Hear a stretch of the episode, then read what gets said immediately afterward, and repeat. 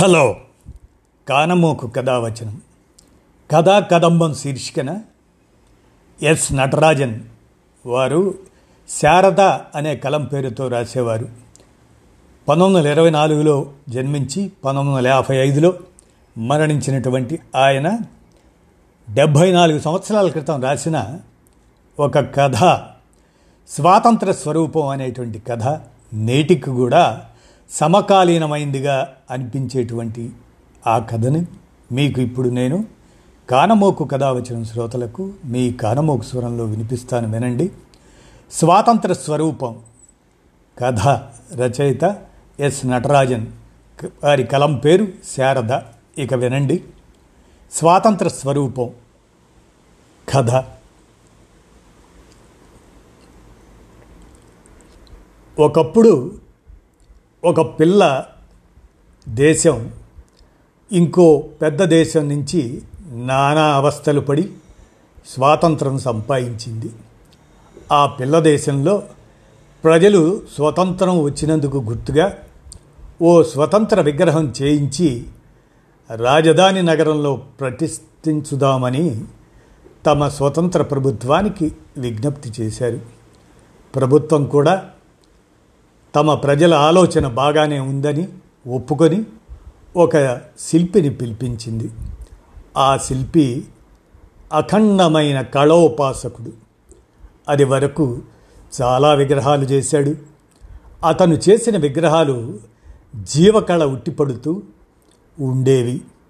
ప్రభుత్వం ఆదేశించిన ప్రకారం ఆ శిల్పి ఒక సుముహూర్తంలో మంచి చలువరాయితో విగ్రహం చేసేందుకు ఉపక్రమించాడు.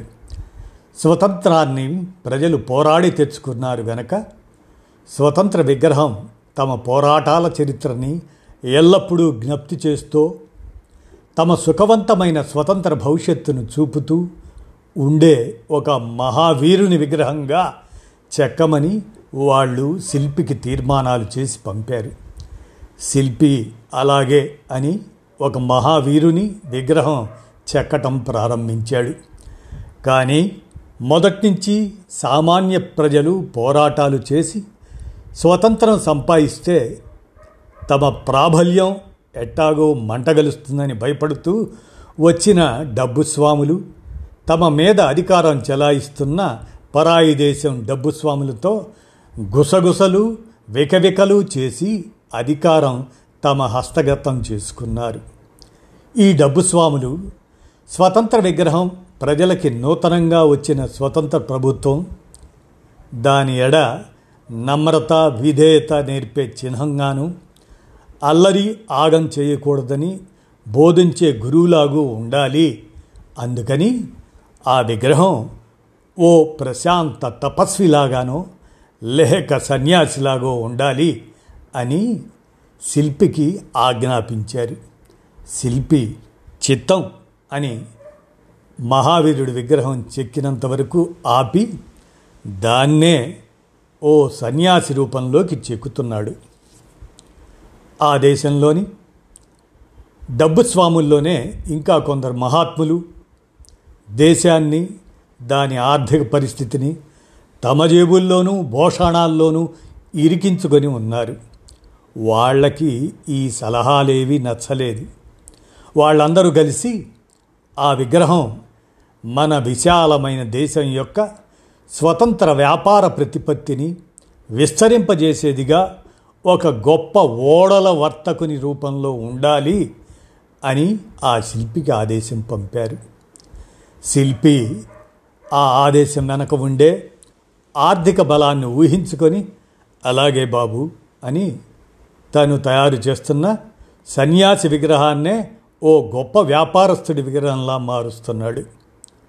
కానీ అసలు ప్రభుత్వంలో ఉండే ప్రముఖులు ఇవన్నీ పనికిరావని రెండు మూడు సబ్ కమిటీలు నాలుగైదు సంఘాలు వేసి వాటి రిపోర్టులన్నీ కలేసి చదివి వాటినన్నిటినీ తీసేసిన తర్వాత స్వతంత్ర విగ్రహం ప్రభుత్వం ఎడ భక్తిని నమ్రతని నేర్పేట్టు ఉండవలసిందే కానీ అది సన్యాసిలాగు. ప్రజలకి ప్రభుత్వం ఎడల భయము భక్తిని శ్రద్ధ గౌరవాన్ని నేర్పే సాయుధ సైనికుడి విగ్రహంగా ఉండాలని ప్రభుత్వం భావిస్తుంది. నిజమైన ప్రజాశాంతిని ప్రజాస్వామికాన్ని కాపాడేది ప్రభుత్వ సైన్యమే. అది కాకుండా ప్రజల్లో కొందరు ఎల్లప్పుడూ ఆకలిని గుడ్డల్ని అల్లర్లు చేస్తూ ఆర్థిక సమానత్వం అని లేనిపోని ప్రచారం చేస్తూ ప్రజల ప్రశాంత జీవితాలను భగ్నం చేస్తున్నారు. అటువంటి వాళ్ళకి స్వతంత్ర ప్రభుత్వంలోనైనా వాళ్ళ ఆటలు సాగవు అని హెచ్చరికలు తెలుపుతూ స్వతంత్ర విగ్రహం ప్రభుత్వ సాయుధ సైనికుడి రూపంలో ఉండాలి అని బహిరంగ ప్రకటన ఒకటి చేసి శిల్పికి హుకుం ఇచ్చారు సైనికుడి విగ్రహం చెక్కమని అట్లానే అని శిల్పి తను ఇదివరిలో చెక్కుతున్న వర్తకుడి రూపాన్నే సాయుధ సైనికుని రూపంలోకి మార్చుతున్నాడు.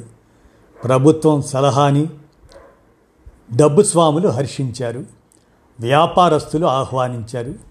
అటు ఇటు మాట్లాడే పెద్ద మనుషులు ఆమోదించారు. ప్రజలు మాత్రం ప్రభుత్వ ధోరణికి ముక్కు మీద వేలేసుకున్నారు.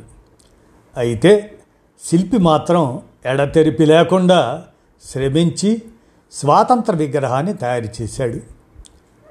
ఒక సుదినాన స్వాతంత్ర విగ్రహాన్ని రాజధాని నగరంలో ప్రతిష్ఠించడానికి తీసుకొచ్చారు అదివరకే తయారైన శిలావేదికపై స్వతంత్ర విగ్రహాన్ని ఉంచారు. ప్రభుత్వ అధ్యక్షుడు స్వతంత్రాన్ని గూర్చి ఒక మహోపన్యాసం చేసిన తరువాత స్వతంత్ర విగ్రహానికి ఉన్న ముఖమల్ గుడ్డని తొలగించాడు. స్వాతంత్ర విగ్రహం ఆధునిక ఆయుధాలతో సాక్షాత్కరించింది. భయంకరమైన దయ్యం రూపంలో. ఇదండి ఎస్ నటరాజన్ అనే రచయిత ఆ రోజుల్లో శారద కథలు అని రాసేవాడు. శారద అనే కలం పేరుతో ఆయన మరి పంతొమ్మిది వందల నలభై ఎనిమిదిలో జులై మాసంలో రాసినటువంటి ఆ కథ డెబ్భై నాలుగు సంవత్సరాల క్రితం అయినప్పటికీ ఈ స్వాతంత్ర స్వరూపం అనేటువంటి కథ నేటికి కూడా సమకాలీనతను సంతరించుకున్నదిగా అవుపిస్తుంది విన్నారుగా. ధన్యవాదాలు.